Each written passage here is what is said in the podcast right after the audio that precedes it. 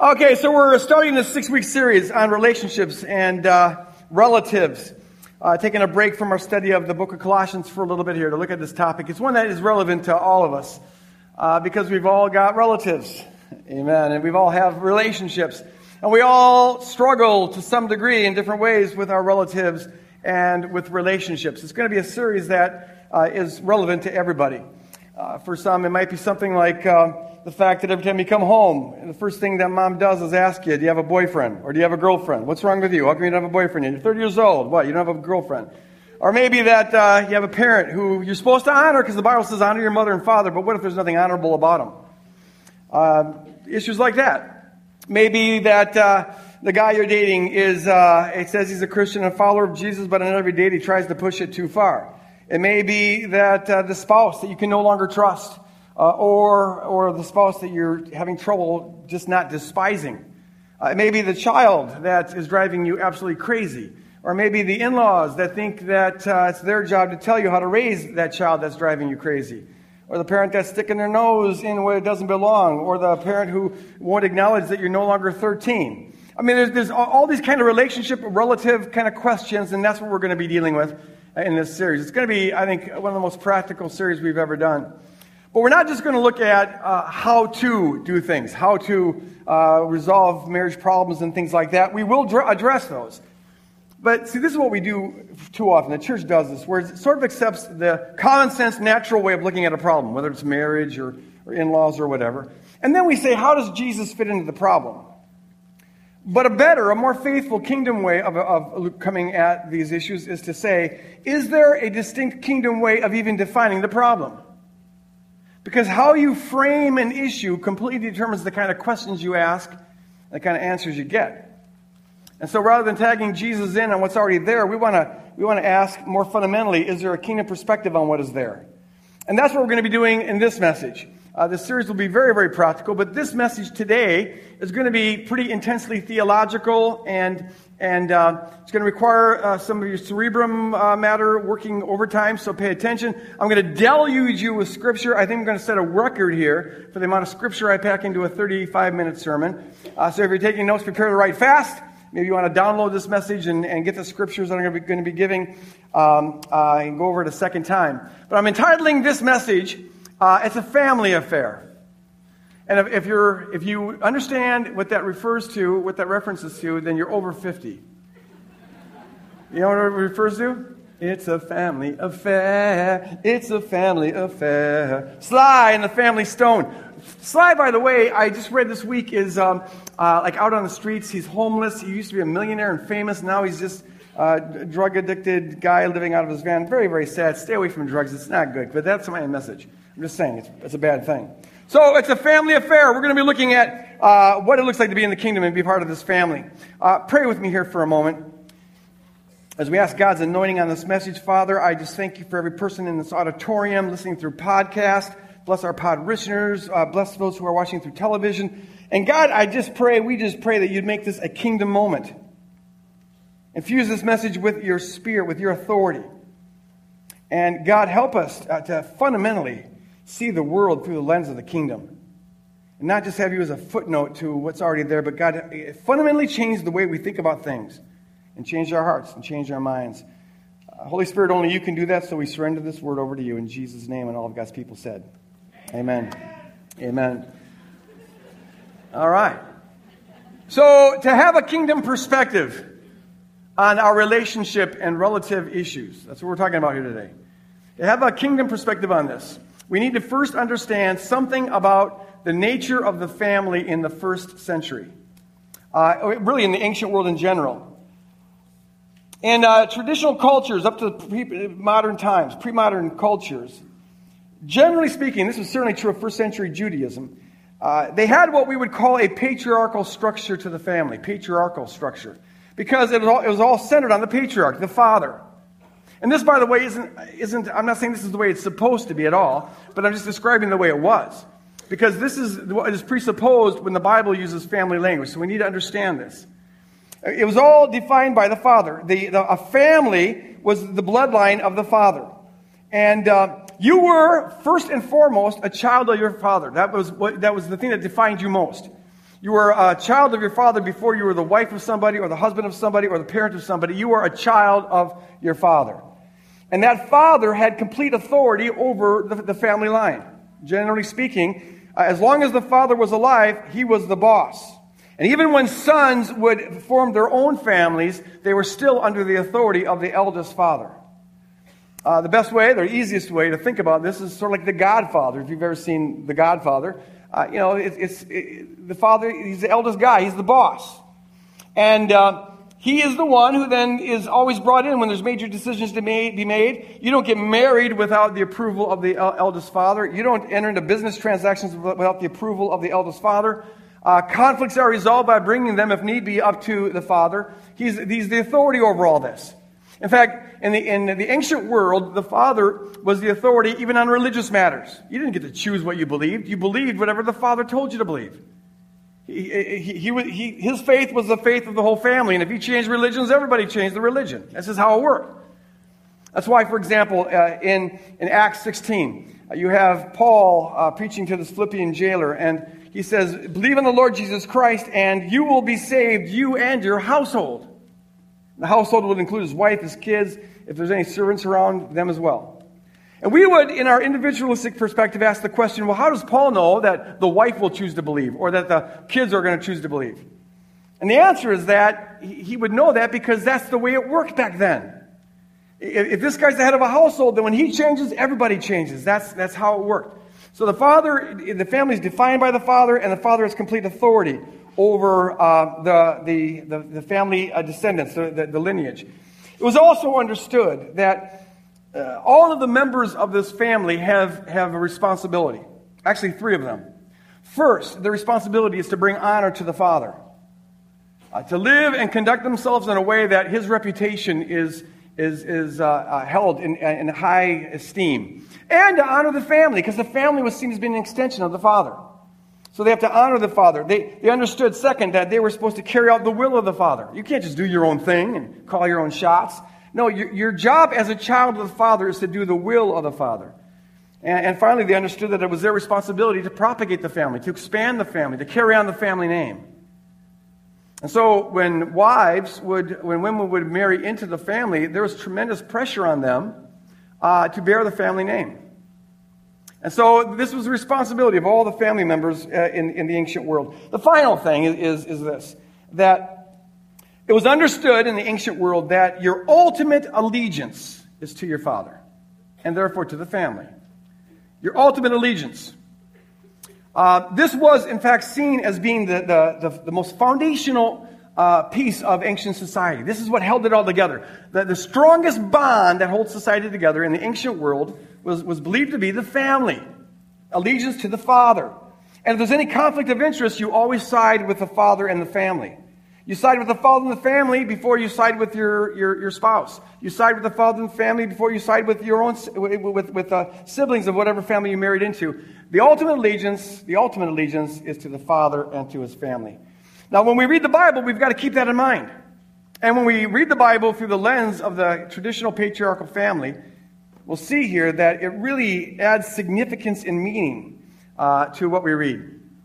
Uh, in the Bible, we find in the New Testament that God is our Father and we are His children.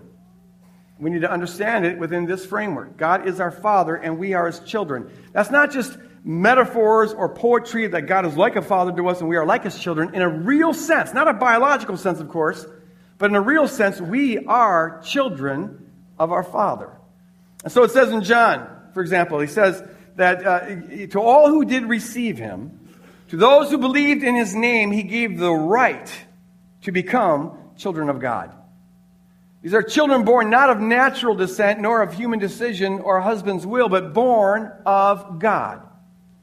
When we trust, when we put our trust in God, believe in his name, believe in his character, and surrender our life to him, uh, we, we, we are born of him. Something really happens. This isn't metaphor poetry. We're, we're born of him. He becomes in a unique way our Father, and we become in a unique way His children. Metaphysically, ontologically, in reality, there's a change that happens. God is, in a general sense, the Father of all because He's the creator of all. And all human beings are, in a general sense, His children because He created them. But when we trust in Jesus Christ and submit to the Father's will, something changes. He's now Father in, in a unique way, and we're children in a unique way. Paul, I think, captures a little bit of what this change is like when he tells us that when we believe, we receive the Spirit. And the Spirit we receive does not make us slaves so that you fear. No, we see, the Spirit that is within us when we submit to Him, uh, it doesn't make us slaves. So, like, we're living in this you know, idea that, he, he, that we just have to live in fear of Him. There's no place for fear in the kingdom of God. Reverence, yes, but no place for fear. Spirit, Spirit does not make us slaves so that we live in fear, but instead, the Spirit you received brought about your adoption to sonships. We're, we're brought into the family of God. We're adopted. That's why we have the right to be called the children of God. And by Him we cry, Abba, Father. Now, this, this, uh, the word Abba is an Aramaic word, and it, it, it's a term of endearment. Uh, it, it can be translated dad or daddy. And so when we submit to God and the Spirit of God is within us, the, the, the, the, impulse in us through the Spirit is now to cry out to God, not as a, the, the creator, the judge who's going to, that we live in fear of that we might be damned, but rather to say, Dad. We're now his children in this dear sense, and he's our father in the dear sense. There's this Abba, Dad kind of relationship that we have with him. That, that changed, that something changed when we submitted to our Father. There's a new relationship, a new reality that, that is there. Jesus gets at this when he's talking to Nicodemus in John chapter 3. And Jesus says, Truly I tell you, no one can enter the kingdom of God without being born of water and of spirit. The flesh gives birth to flesh, but the spirit gives birth to spirit. So you shouldn't be surprised that I say you must be born again. Now, this phrase born again that we've often used, uh, born again Christians, that kind of concept, it literally has the connotation in the Greek, anothen, it has the connotation of being born from above. It also means born again, but I think the emphasis is on being born from above. And so, what Jesus is saying here is that uh, to enter into the kingdom of God, the reign of God, that's what the kingdom of God is. Wherever he's ruling, that's his kingdom, the dome over which he's king. And to come into that means you've got to be born from above.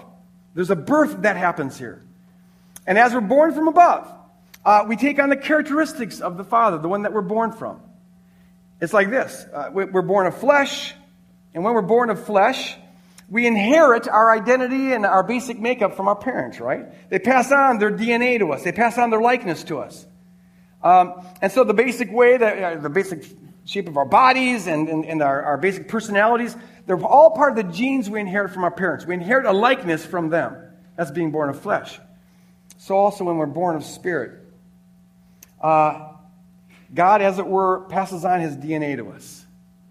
We're birthed by him. And so we, be, we, we, we inherit uh, his DNA. We inherit his likeness. To be born from above means, means the character of God now is birthed inside of us, is birthed in our spirit. The, the, the spirit is our innermost, the innermost part of us. It's our core identity, it's our core nature. And so, what Jesus is saying here is that you're born of flesh, you inherit a DNA from your parents, but you're also born of the Spirit. You're born from above, and now we inherit the likeness of our Father. We have within us at the core of our being, at the core of our being, we have an impulse now to cry out, Daddy, and we have an impulse to live like God, to manifest His DNA. You, we have within us, this is who we are, this is our core identity when we're born from above. We have within us uh, the, the, the impulse and the power to live holy like God, and to love like God, and to forgive like God, and, and to have a peace like God, a peace that passes all understanding. You have within you the Spirit of God, this, this river of living water. You have within you uh, the Spirit of the King Himself. That's who we are. That's our core identity. We were born of the Spirit. Now, maybe you're sitting here listening to me, or maybe, Padre, you're out there jogging listening to me, and you're thinking to yourself, man, I, don't, I, I, I submit to God and, and I, I believe in Jesus, but I don't feel like I look like God. I don't feel like I act like God. I don't love like God. I don't forgive like God. In fact, uh, I'm pretty grouchy sometimes. Uh, I wake up in the morning and I'm just a bear. And sometimes I'm, I, I, I'm judgmental, and sometimes I, I just fall into temptation. Sometimes blah, blah, blah, blah, blah. I got you. Uh, and so you're wondering, how can I be a child of God? How can this be true about me? I'm born of God, but I still look and feel pretty much like a sinner. See, here's the thing. We're, the Spirit gives birth to Spirit, and the Spirit's the innermost part of us. But we're not just spirit, we're spirit, soul, and body. And while the Spirit now is infused with the character of God, a new identity, a new reality, right? While that is who we truly are, our, our, our, our brains, our, our suke in Greek, our soul, and our bodies are still patterned after the flesh. And so we've got a new identity that is here. This is who we really are. But our flesh thinking and our flesh bodies still go on as they were before. And, and so there's a conflict in us. You know, here God says, You're my child, you're holy, you're righteous, you're blameless. Uh, you love like me and you forgive like me and you have a peace like me. But, but, but the, the identity that we have inherited from the pattern of this world, the identity that, that we live in and experience is maybe one that we got from our parents or, or the media and it tells us that we don't have any worth. We don't have any worth unless we perform and accomplish and achieve things. Or our worth is found up in how we sexually gratify males or our worth is found in, in, in, in how pretty we are, smart we are, or whatever. But God is saying to us, no, who you really are is you have a worth that doesn't depend on what you accomplish, and you have a worth that doesn't depend on what men think about you, and you have a worth that doesn't depend on what your, your parents think about you. You have a worth because you're my child. You have a right to be called a child of God. You have a worth that's unsurpassable. You have an identity that's beautiful and righteous. You look like me. You're in my likeness. And so there's this conflict here. And so the, the, the, center of our discipleship, this is what we're called to do, is knowing who we truly are, we're to take every thought captive to Jesus Christ. Knowing who we truly are, we're to get our brains to line up with that truth. That's why Paul says, don't be conformed to the pattern of the world any longer. That pattern that you inherited from the flesh, that pattern of this fallen world, the pattern of the lies that are in your brain, the pollution that's there, the crap that is there. No, don't be conformed to that any longer. If you think that way, you're going to act that way. But no, you, you rather be transformed by the renewing of your mind. Be transformed by the renewing of your mind. Know who you are. You're a child of God. He's your Abba Father. You're his precious child. You've inherited from him his likeness. Know that, live that, think that, breathe that. And as we do, we, we put on more and more display the DNA of our Father in heaven. But know this, know this. We're not to be transformed and, and, and become holy and look more like God so that we'll be a child of God. You don't grow into being a child of God. Rather, you're a child of God, and that's why you can start to be transformed into his likeness. My kids, you know, it's not the case that they have to act a certain way before they're my kids. No, they're my kids, and that's why I really hope they act a certain way. It's like, you know, you're a boy. You don't do this. You're a boy. Come on. What's wrong with you? You inherit the boy gene. And this is what boy genes do. But see, you're my kid, and that's why you, it's not in your nature to act that way. So quit acting against your nature. But it's not the case that I say, hey, listen, if you look a certain way and act a certain way, then you'll be my child. No, no, no, no. So also, God gives us the new birth up front. Praise God. We don't transform away into the kingdom. No, we're transformed because we're in the kingdom. And so you're a child of God first. You may not look like it, think like it all the time. You may not feel like it all the time, but, but you got to know that you have that. If you've submitted your life to Christ genuinely and believe and trust in Him genuinely, then you're a child of God, born from on high, and the Spirit of God is, is within you. I love the way John gets at this same point.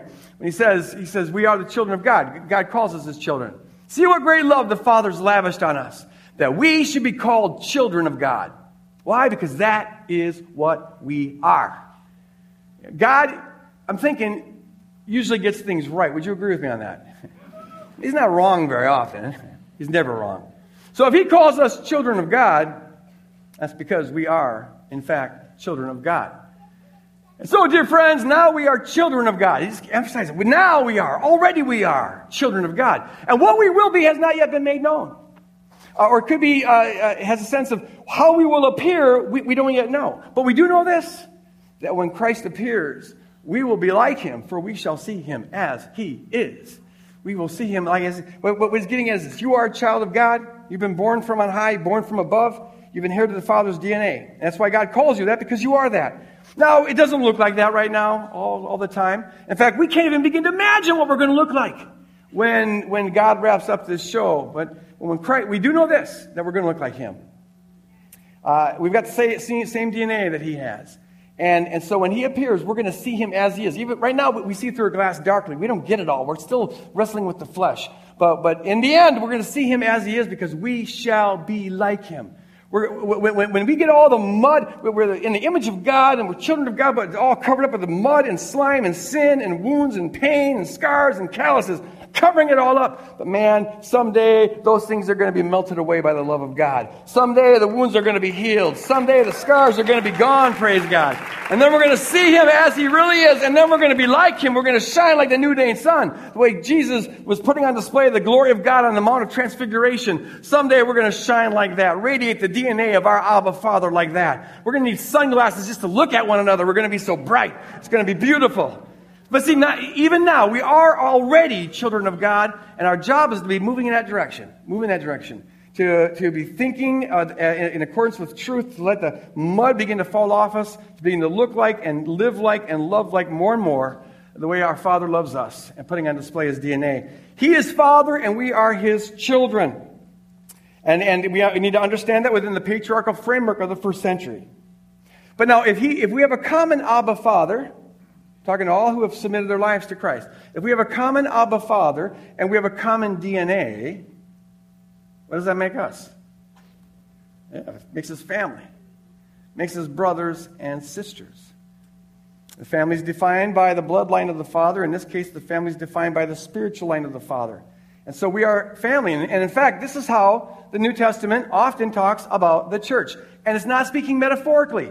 It's not like we're like a family. Oh, we're just like a family. No, we are a family. And so we, we read this in, in, in the book of Hebrews, Hebrews 2.11. Both the one who makes people holy, that's Christ, and those who are made uh, holy, that's us, are of the same family.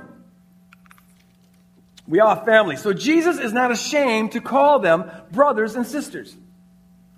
Uh, I, I love this. He's not ashamed of us. Now, we don't look and act all the time like brothers and sisters of Jesus, but we are. Because God calls us that because we are that. We have his DNA, and he's our Abba Father. So Jesus isn't ashamed to call us brothers and sisters. Uh, he's my brother, he's my sister. And no, we're brothers and sisters of Jesus. This is, this is, this is, so, this is so great. You know, he's fully God and fully human. As fully God, he's our Lord, right? He's our Lord. But as fully human, he's our brother. He's our brother. He's got, he's got our DNA. He came into this world and accepted the, this, the DNA of humanity, and, and, and now he, he, and he puts on perfect display the DNA of the Father, and so he is our brother. In fact, he's the, the first one in this family who gets it right. He's the first one in this family that looks the way the family's supposed to look. Because he's the first one in the family that puts on display perfectly the DNA of the Father. That's why John could say that, that, that we'll see him as he is, because we will be like him. Why? Because we're part of the same family.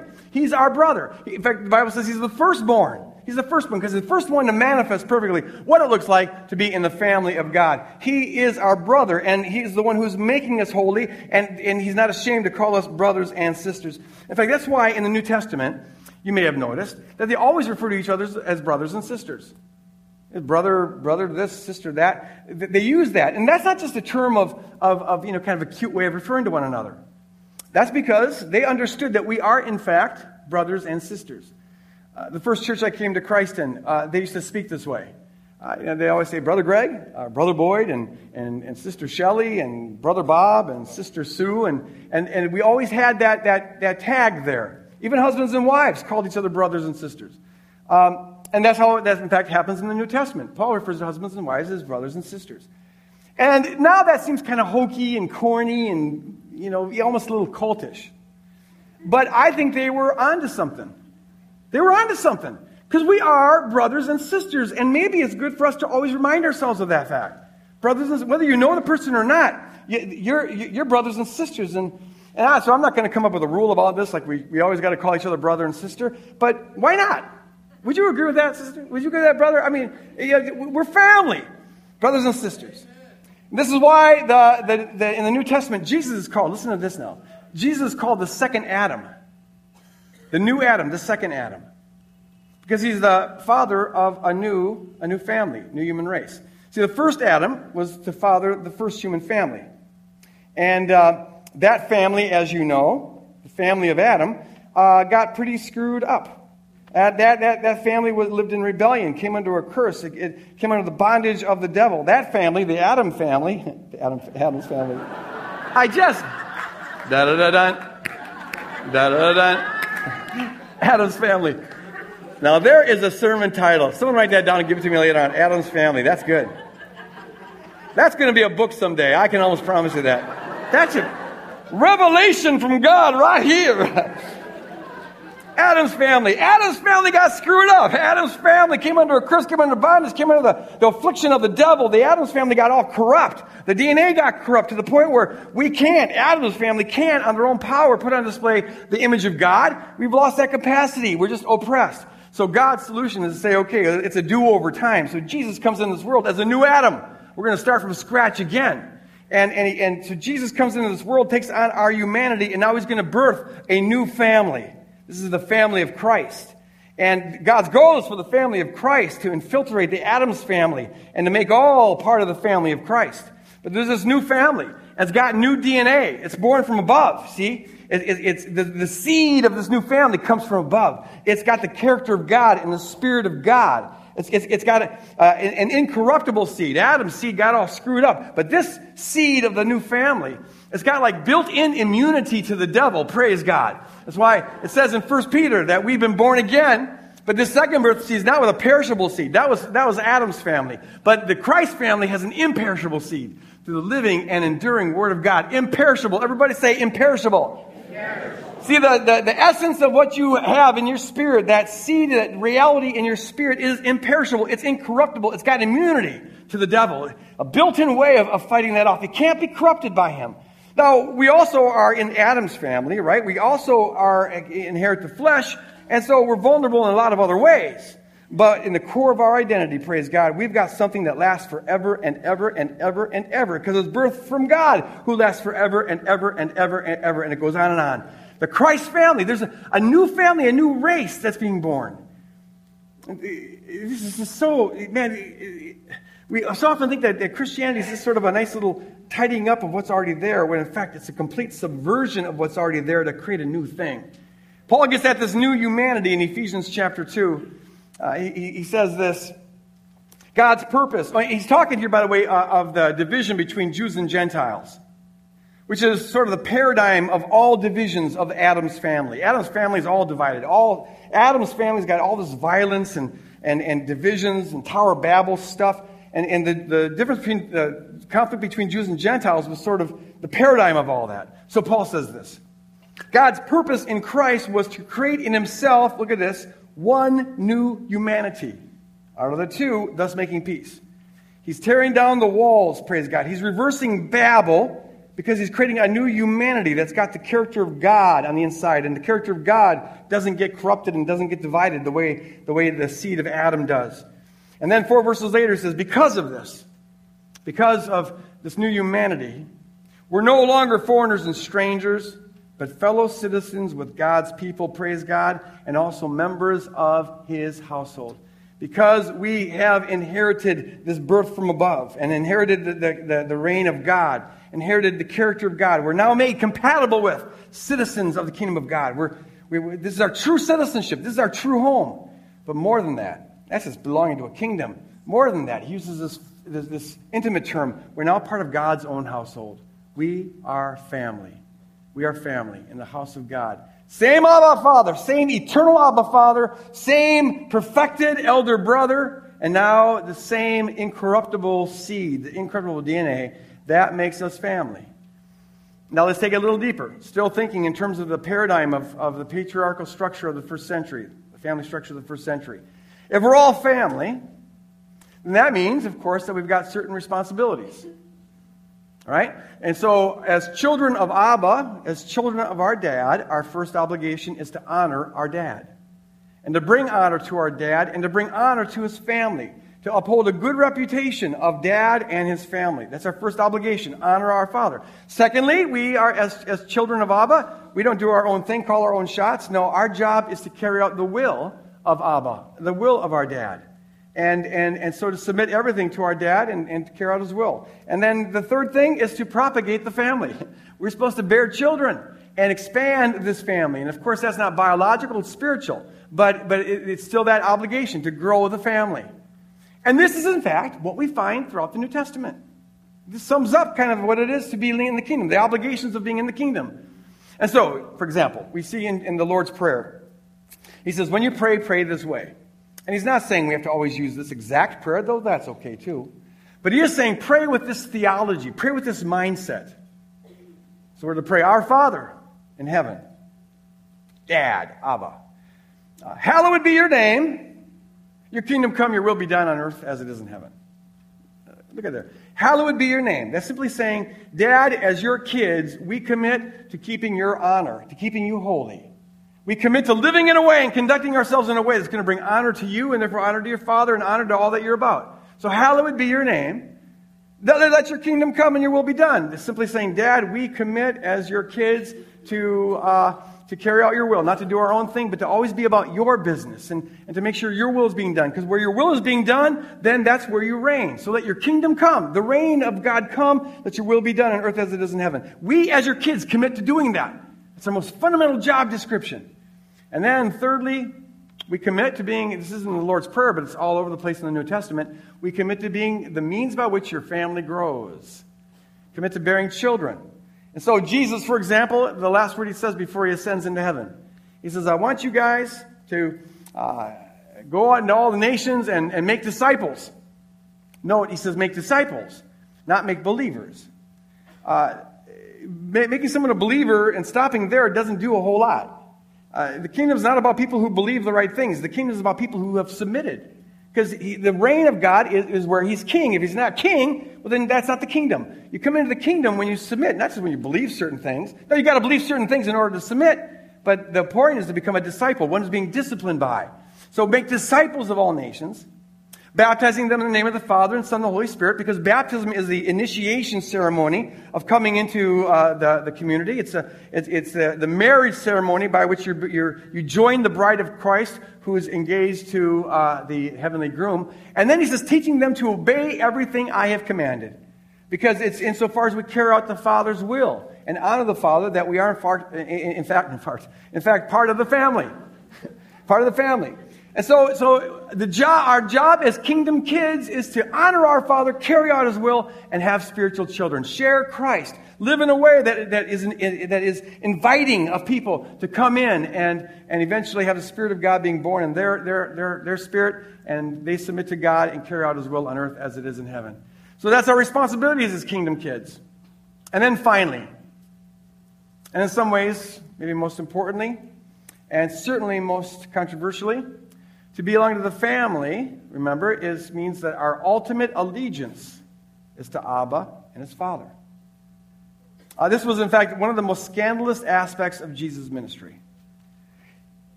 In the ancient world, the very foundation of society was understood to be this patriarchal family system. That's what held everything together.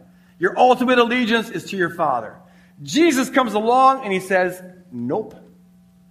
Your ultimate allegiance is not to your earthly father, but to your heavenly father. And your ultimate allegiance is not to your earthly family, but to your heavenly family. And that was controversial. He's going at the most, the most foundational aspect of society. And he says, nope. It's one of the reasons why I got crucified. This was so radical. It was offensive back then, and it's going to be offensive today. So get ready to be offended, maybe. Listen to this. He, he comes all over the place in the Gospels. He says things like this. Uh, at one point, he was uh, teaching his disciples, and uh, uh, his, his, his, mother and brothers came to get him because they thought he was crazy. It says that in the text. He, he's saying things like, No one knows God except for me, and no one can go to God except through me, and stuff that would get you crucified. And so his mother and brothers were concerned about this. So they come out. They think he's nuts. And, uh, and then someone comes, comes up to Jesus and says this Your mother and brothers, apparently his father had died at this point, but your mothers and brothers are standing outside wanting to speak to you. And Jesus replied to him, Who is my mother and who are my brothers? Pointing to his disciples, he said, Here are my mother and my brothers. For whoever does the will of my Father in heaven is my brother and sister and mother. Oh. He just seriously dissed his mother and brothers. And in the ancient world, I mean, today that'd be seen as being pretty rude. In the ancient world, that was just that, that was just so offensive. But you see, his first allegiance is to Abba Father and therefore to those who are about his business.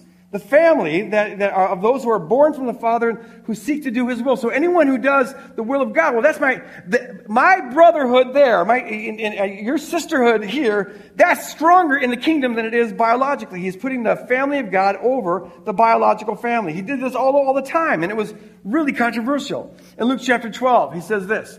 Now, there'll be five in a family and, and, and divided against one another. Three against two and two against three. And what he's saying there is this, that when this message gets a, gets a footing in someone's heart, it comes to a family. Two may agree and three don't.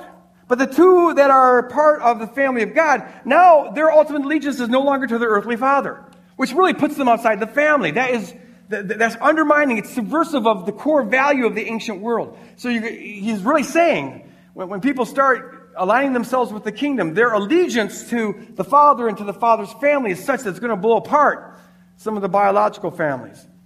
Uh, it, it, the, the, the, motif runs throughout the gospel. He says this in, in, in Matthew chapter 10.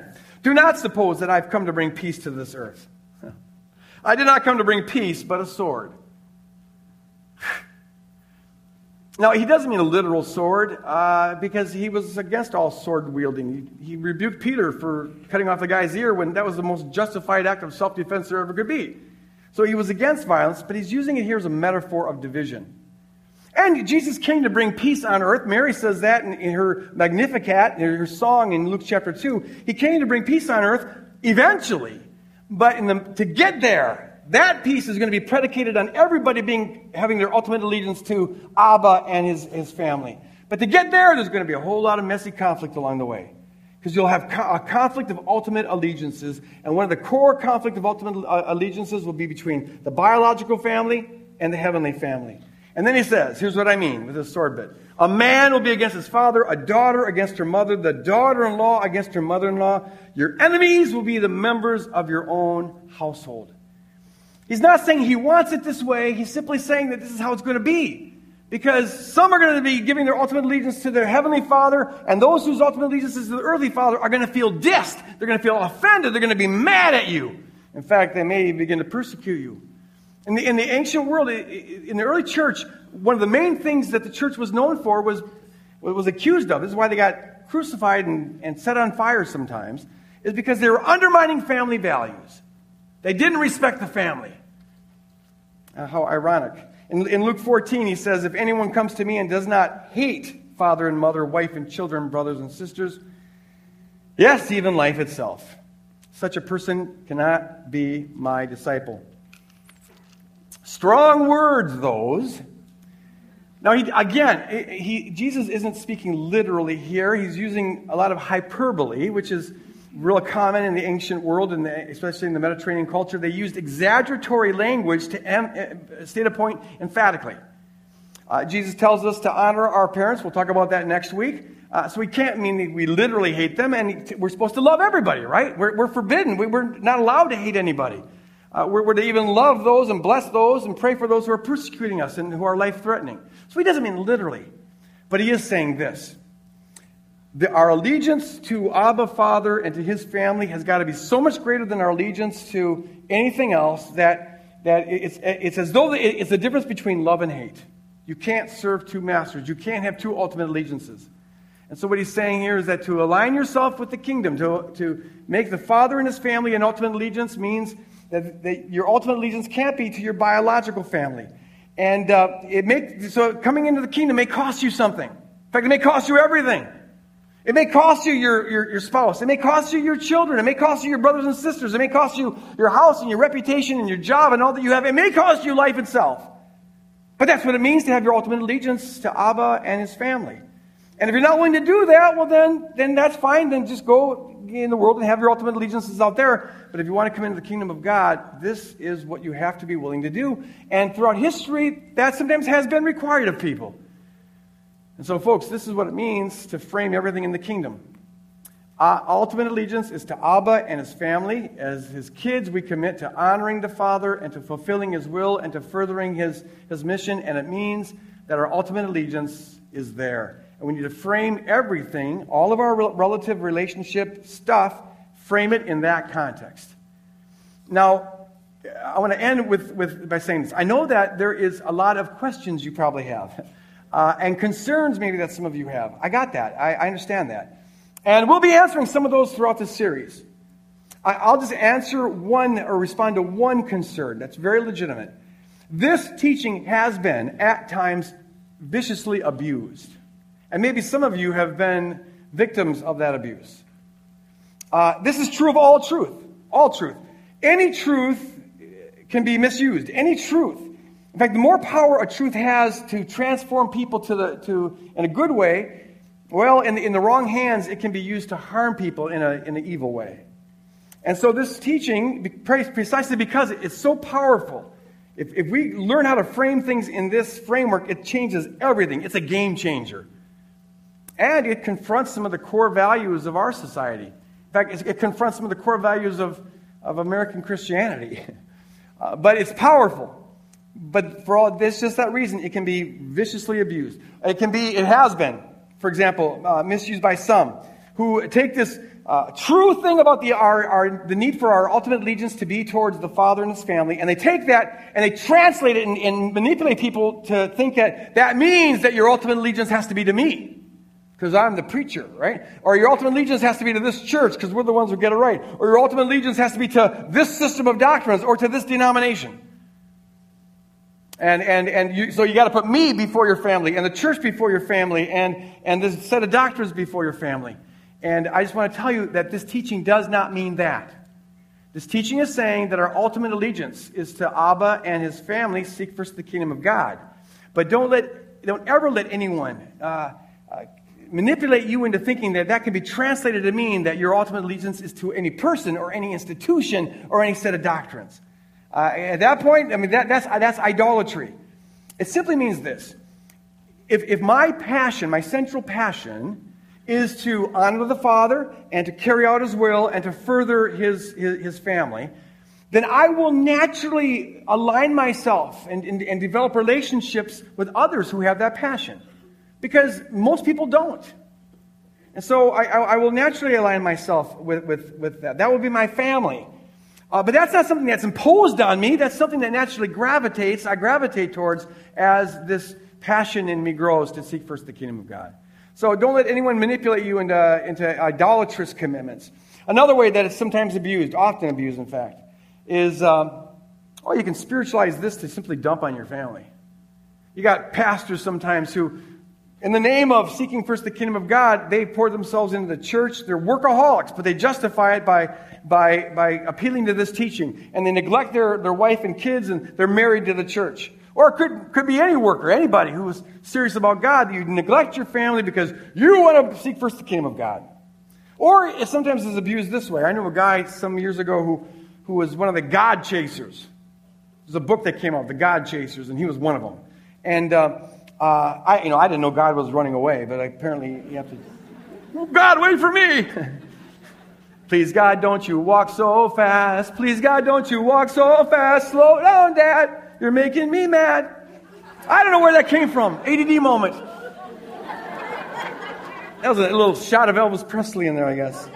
But, you know, so he's chasing after God. And what that meant for him is this. Wherever there's a revival, Toronto or, or Pensacola or Brownsville, one of these revivals, he wanted to be there. Why? Because he wants God. He doesn't want this mediocre Christian stuff that, no, he wants the radical stuff where people's teeth turn to gold and angel dust falls down and pulpits split in two. That's what he's looking for. So he chases after that. Spends the family money on plane tickets going everywhere. Meanwhile, his wife and kid are back in the house being abandoned. She's about ready to divorce him.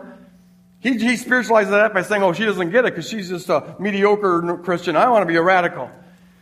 And I, she called me and I got involved in this thing. And I'll tell you what I told him, and that is, knock it off. You're being an idiot. I said it in a little Christian language, but no, here's the thing.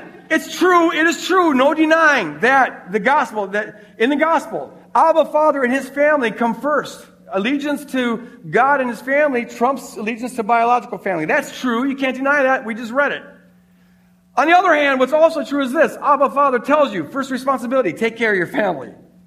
So the, our, our, allegiance to the king includes uh, the family, whether they're believers or not. That's our responsibility. In fact, Paul goes so far. I love this verse. And as I quote this verse to this guy, he goes so far as to say this that whoever doesn't take care of their relatives, and especially their own household, uh, is, is denying the faith and is worse than an unbeliever. You'd be better off being an unbeliever. Why? Because, because Abba's will is that we take responsibility for that which we've taken responsibility for, our household. Provide for your household. And the first century, he's speaking just to men, because men were the only ones who had, could get out there and do that, but now it applies to everybody. And to provide for isn't just financial, but it provide for means you provide emotionally, you provide spiritually, you provide intellectually, you provide physically. You're there, you're invested. So this teaching should never be used to diss the family. On the other hand, we have to be careful of just watering this whole thing down to accept the normal of our culture. It is a radical teaching, and this is the framework, brothers and sisters. This is the framework in which we should see everything. So I end with this challenge really quickly. Here's the challenge. Will you just pray about this and, and, and, and reflect on this? Uh, and to let it get in, maybe you want to go through the passages that I read here and just pray over them and reflect on them and discuss them with others. What does this mean? In the small groups adventure series, I encourage you to go deeper with this. What does this mean? What are the implications of this? And, uh, and to get this in our head.